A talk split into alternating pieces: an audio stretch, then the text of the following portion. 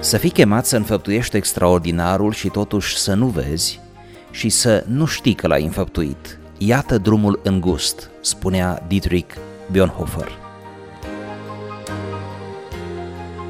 Cu referire la calea îngustă din predica de pe munte, martirul german ne spune că putem trăi în deplinătatea vieții de credință fără a fi conștienți de acest lucru.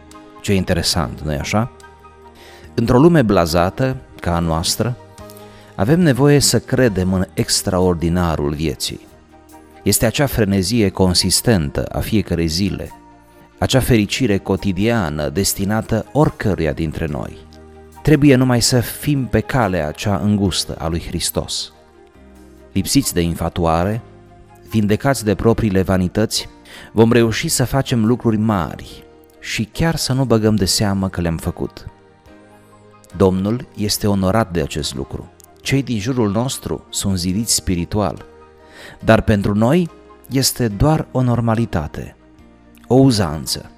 Este de fapt normalitatea umblării noastre cu Dumnezeu.